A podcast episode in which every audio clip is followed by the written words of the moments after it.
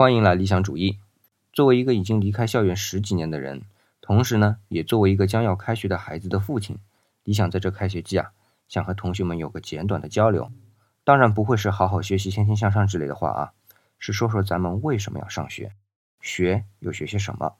首先，一般情况下，我们在一个班或一个年级，大伙儿的年纪啊，相差不会超过一年。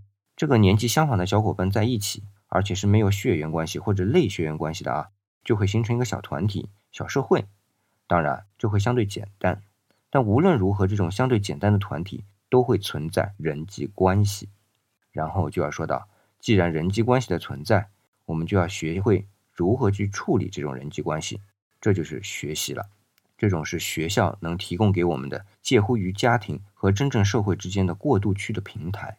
在这个平台上，我们可以不断的实践、调整、再实践我们的方式方法。最后，让这种方式方法成为我们性格中的一部分。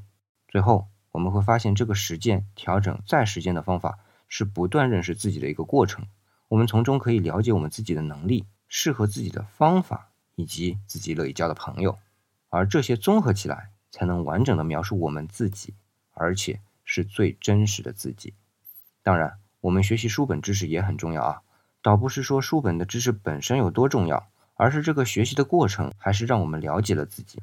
如果我们能够轻易的掌握知识，就说明我们在这方面啊比较优秀。但如果我们在知识的学习上不那么有感觉，那也不要放弃。这正好是我们学习坚持的品格的时候。当然，同时也说明我们还可以有其他地方去发挥自己的能力。这就需要自己去寻找，这又是自我认识的一个途径。